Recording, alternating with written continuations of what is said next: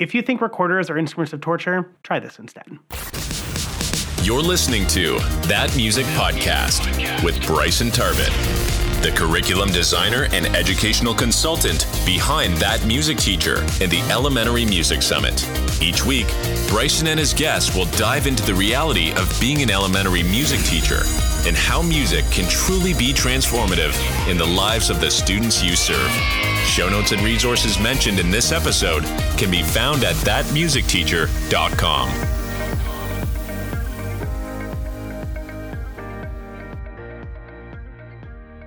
Before we get started, I wanted to let you know that today's episode is brought to you by the Steady Beat Survival Guide. In this free ebook, I share my top 20 favorite songs and chants for steady beat in the elementary music classroom. To grab your free copy, head on over to thatmusicteacher.com slash steadybeat. Again, that's thatmusicteacher.com slash steadybeat. You can also check out the show notes wherever you're listening to this episode now. I'm going to be the first one to tell you that when I was student teaching, I hated the recorder. I thought it was a sensory overload. I thought it wasn't super engaging. And I just felt like there had to be a better way. Thankfully, during my first year of teaching, I discovered the AOSA, American Orff-Schulwerk Association's video library, and saw a lot of different ways to use the recorder more as a tool rather than a separate unit. And for me, that has really changed the way that I think of the recorder and use the recorder in my classroom. Um, and I want to talk to you about that today because I truly believe that the recorder does have a place in the elementary music classroom. So, first of all, I want to clear the air and say that if you don't use the recorder, we can still be friends. I know that the recorder isn't for everyone, it's not for every student population. Um, what I would encourage you to do if, if you aren't using recorder and you haven't you know supplemented it with something like ukuleles or some sort of other instrumental music making, I would encourage you to kind of see what you can do to fill that kind of area because I think it really is important for us to allow students to have this instrumental experience prior to band. And I'm not saying that recorder is leading up to band. That's not what I'm saying at all. I think it's its own thing that I've seen really allow a lot of my students to kind of come out of their musical shells. So you might be sitting there saying, Bryson, don't you have sensory processing disorder? Why do you love the recorder so much? And the answer is yes, I do have SPD and I do love the recorder. And the reason why is I've seen so many students light up completely when they're able to do the recorder. The the the real the reality is not all of our students are going to want to sing. Not all of our students want to be music makers in the the vocal sense, and that's okay. Some of our students really like being able to use the technical side of, of using an instrument. And I think that that's part of my favorite reason why we, I use the, the recorders. Um, it's just seeing a different kind of engagement from some of these students that aren't typically super um, the hi- most highest engaged when it comes to our singing or using even using our xylophones and things like that. Before we get into how I actually structure my lessons with Recorder, I want to give a little bit of kind of background information on how the Recorder program works for my school. So, in my district, there are two elementary schools, and we decided um, long before I was here that fourth grade was going to be the year that they do recorders. Um, so, both schools do Recorder in fourth grade. I typically start my recorders in January when we get back from winter break, um, and I always make sure that all the orders and everything are ready before then so that when they get here on the first day of school after winter break, we can dive right in in um, because we've been doing a lot of work. Um, especially in fourth grade, you make it really visible, you know, reading off of the staff and, you know, tracking left to right and things like that, that I think are a lot of the soft skills that we need for recorder. Um, so that when they get in January, they are ready. They are excited. They are ready to try something new and they are ready to dive right in. So there's nothing quite worse than saying you're going to start recorders when you get back from winter break and they're on back order. So I always do my best to get my orders in like the beginning of December, if nothing, if not even sooner, like whenever I can get them in. So you might be saying, ordering recorders, don't you have a class set? And the answer is yes, I do have a class set. I'll be honest, they're not my favorite, um, and they've been around for a bit. Um, so I, my, the way my school works is every student gets a recorder. We, um, anyone that is able to bring in a few bucks for the recorder, they do so, but my principal picks up anything else. So no one um, has to worry about purchasing a recorder. I use the Harmony uh, recorders from West Music. I've used them since I started teaching. I love them. Um, they do are they are in three parts, and I know some people don't like having multiple parts, but I'll be honest, I like having multiple parts because if a student is doodling and making noises when they shouldn't, I can have them take off the mouthpiece part and they can still finger along. Um, so that's kind of the reasoning why I do that, and I just make it very clear: hey, don't take it apart, don't twist it around, just let it be. At the end of the year, both of our schools do a fourth grade concert separately. Um, and the way that I structure my recorder concert is um, not just recorder. We sing, we bring out some Orff instruments, we we sing, we play, we dance, we do all different kinds of things. Um, because I want to, I wanted to show off that yes, we are doing recorder, but it's more of just another musical tool, and we can use it to create music and to engage in music in a, an, another way rather than a separate way what I love about the fact that the students own their recorders is one, at the end of the year, they, they have an instrument they can t- keep with them, um, which I, I know a lot of people that these kids are like, oh, I still have my recorder, or oh, I just found my recorder and played Hot Cross Buns. It was great. Um, but what I also like about that is I can send them home without having to worry about them coming back. Um, because ideally, I would love them to bring back their instrument. Um, but I tell my students, hey, you know, if you want to be able to bring your instrument home to practice, you've got to make sure that you put it back in your book bag so that we can have it for music class. I have some class ones that you can use if you forget it, but let's be honest, they're not the greatest. They're not as good as the cool, you know, ones that you got to choose the color. Um, and that's kind of another thing. I let the kids choose the color. Uh, I pick between three colors of the Harmony recorders, and I let them choose because I think that is a great way to allow them to find ownership and to make some choice, and that is their instrument. And some of you are probably going, oh my gosh, Bryson, you send your recorders home. Don't your parents hate you?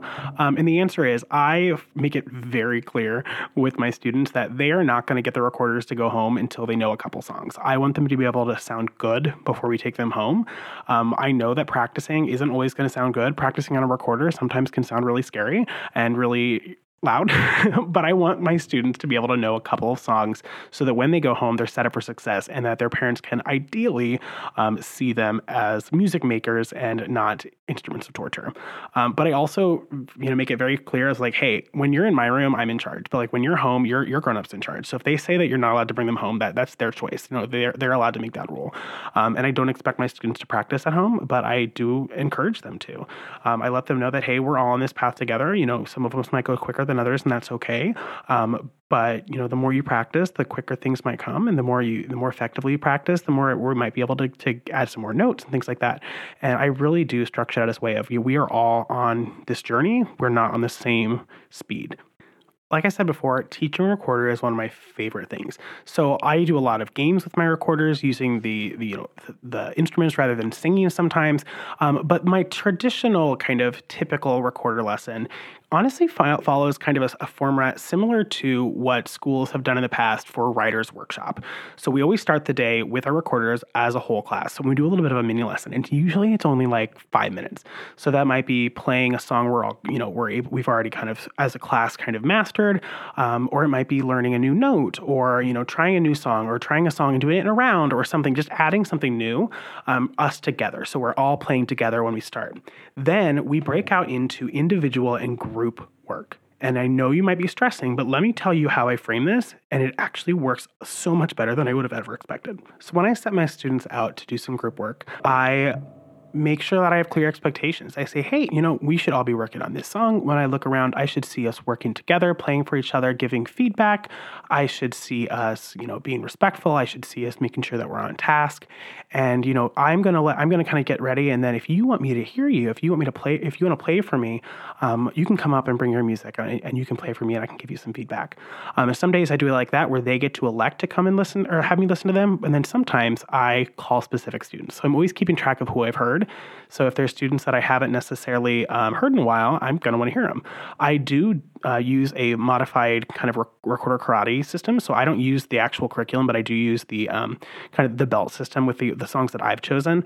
Um, and I again I make it as fact like yeah we we will not get to black belt, but you know everyone's going to get as many as they can. We're all going to work on growing together. The goal is getting more than you had yesterday and more and farther along than you had yesterday, rather than making sure you have the most belts. And I, I make it very explicit. And I've been doing a lot of community building, so the students pretty much get that. So while the students are working independently or with group or with a partner, I'm listening to students and they can come up and they can play alone, they can play with a, a partner or a group, and I'm giving feedback. I'm saying, oh, oh, I love how, you know, that was really good. But I, did you notice how the G was kind of squeaking? They're like, yeah, oh my gosh, the G always squeaks. I'm like, yeah, that's a really hard one. It likes to squeak. So we want to make sure we're dropping our jaw and things like that, where we're really just kind of um, troubleshooting and seeing what we can do. Um, and this is also where I apply a lot of um, differentiation. So when I, for instance, a few of the things that I do um, when students come up to me, if I kind of just watch and I notice where they're struggling. For instance, if I don't see them looking at their music and it's more of, um, you know, and they're still struggling, likely there's a tracking issue.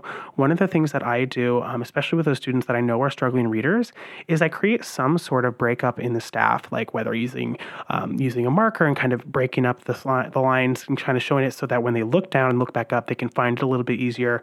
Or you know, depending on the student, I might put a specific color of highlighter for each note to help show that it's different. I think that it's important for us to understand that the goal is not for them to learn how to play the recorder without any assistance. It's to learn how to play the recorder and to make music with it. So I think that writing things in, using using visual aids, using things like that is great. Um, and that's kind of another thing is I make sure all of my students have a pencil because I know that they're more likely to use it if I if they have it rather than needing it and have, then having to go find the pencil and then writing something in, I make sure that they know that, hey, you need a pencil. Like, go grab a pencil on your way in, as that way, when you have your music, you're able to write things in that help you. And kind of going off of that is when we're writing things in, I don't care how they write it in. You know, I I will give them feedback. I said, hey, you know, you know, in Hot Cross buns it goes B A G B A G. Well, the next note is G. It's the same note, and everyone, a lot of people want to change it. If I were you, I would circle the two G's and write an equal sign to remind me that they're the same. If you have a different system that you think will help better, you can try that too, whatever works for your brain. As long as if you're making a mistake and you're making a mistake consistently, you're giving yourself a clue to help you the next time. I think it's important that we model that you write things in because let's be honest, professional musicians write things into their music. When was the last time you did a jury without writing anything in? Um, I'll be honest, one of my pet peeves is seeing in these Facebook groups people getting really, really stuck on not allowing their students to write in their music on the recorder. And I just really don't get that. You know, yes, there are probably students that are fully capable of doing it without the music written in, but to put a blanket rule, rule that no one can write music in, that's just really creating more barriers. If you have a specific student that you see them writing in every single note and you feel like they're capable of not doing that, give them a challenge, scaffold it up. Say, hey, I noticed you're writing every note, every note in. What if you only wrote when they changed? What if you only wrote one note, note of measure? What if you only wrote the notes when you made a mistake? How can we show them that we can scaffold that away for them because they want clearly they want that support? How can we show them that they don't necessarily need that support? But I think it's really important that we don't put blanket rules out there that put, add more barriers to our curriculum. At the end of class, I always make sure that there is time for us to come back together and make music again as a group, as an ensemble. I think it's really important to model, you know, independent and group practice, but I think I also want them to understand that playing with others is, is tricky too. It's a different kind of skill set. Um, so we do a lot of practice with that at the beginning of class, and then we always end together making music. That is another way that we can show that we are all on our own journey, but we're all still part of this ensemble. I want to share a couple stories of students that I've really seen blossom because of the recorder. And I, I think that these are, story, are the stories that are why I will never stop doing the recorder. Um, I have one student that really struggles academically, not a very strong reader, and you know when you when you struggle academically for years, you tend to try less because you're going to set yourself up for failure.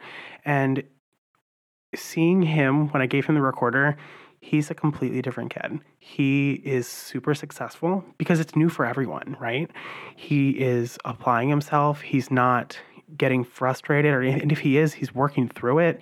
He's I don't have to redirect him. He he's on task. He's completely doing exactly what he needs to do. And that is something I, I rarely saw out of him in the music classroom prior to the recorder because this is new for everyone. This is an opportunity for us to level the playing field. It was an opportunity for us to scaffold it independently. When I'll be honest, a lot of stuff in my classroom is very much so group focused, which is um, something I am trying to kind of work on. How do I do more small group things? Um, but this particular student is a huge success story of why the recorder can be super helpful. And I have another student in my fourth grade class that really struggles with staying on task and keeping attention. So he was struggling. I'll be honest, the first few times that we did the independent practice, he was really struggling staying on task, and which you know caused some classroom management issues, um, things like that. And I went to him one day and said, "Hey, how can I help you stay focused when we're working on that? Because it seems like we're struggling." Um, and I said, "You know, would it would it help if I gave you a list of of what to do and you could check things off?" And he's like, "Yes." And I gave him that list, and he's been magical every time. I just give him a little post-it note that tells him, "Hey, you know, I want you to play, you know, hot cross buns alone. Then I want you to play it with somebody else. Then I want you to come and play it for me. And then after that, I want you to do all three or whatever." And like moving along, giving him a list is so much more concrete of he knows what he's supposed to do. And again, same thing. I don't have to redirect him. He does what he's supposed to do. He's making his progress. And that is just another example of something super crazy small. Literally a post-it note. It took me two minutes to write, maybe. But that allowed him to be successful that entire class period.